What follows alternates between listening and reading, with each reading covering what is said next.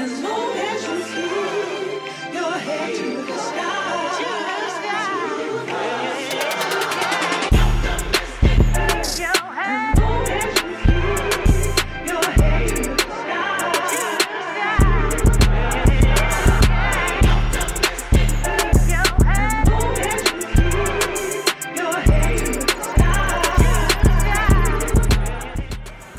Hey family, it's Emily and welcome back to your daily dose of dopamine. I hope this message finds you well and excited to start your day. Today, I want to share a word about loss and feelings of grief because we know we've all been there before. What's most interesting to me about grief is that the emotion is not isolated to the death of a loved one, but can be related to all types of loss. Our quote for today: grief is the price we pay for love. Love. What's love got to do with it? Well, a lot. There will be many things in your life that you will fall in love with that aren't living things. Things like ideas, objects, or images of yourself.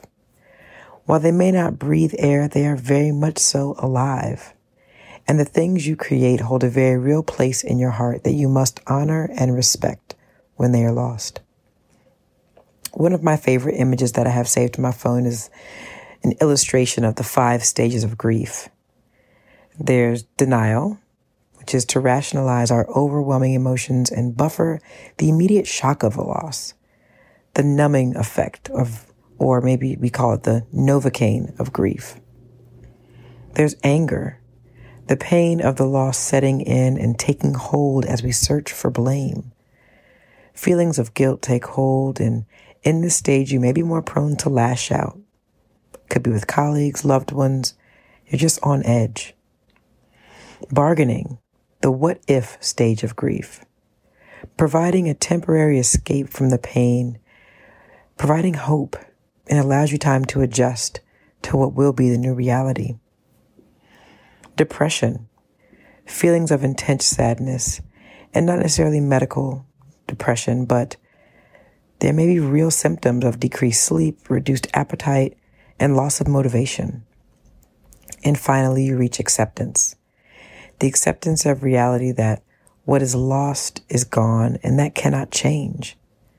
But you can finally begin to enjoy the memories of what was. You may be in the midst of a failed project or proposal at work, or maybe dealing with a relationship that's gone south, or in these surreal times we're living in, the loss of a loved one. Whatever your situation, give yourself full permission to feel and process. You can't change whatever may be lost, but you can adapt. You don't have to carry the weight of shame, abandonment, failure, or struggle any longer.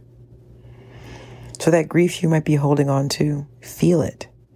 Go 10 toes down into the loss. Embrace all of the messiness, confusion, and pain of the loss, because on the other side of what you are experiencing is a new and brighter day just waiting for you to seize it. Your affirmation for today: I may have lost, but I am found. It's been amazing spending some time with you, and we're looking forward to seeing you continue to grow. Make sure you come on back, tune in for another daily dose of dopamine. Sending you love and light. Bye, guys.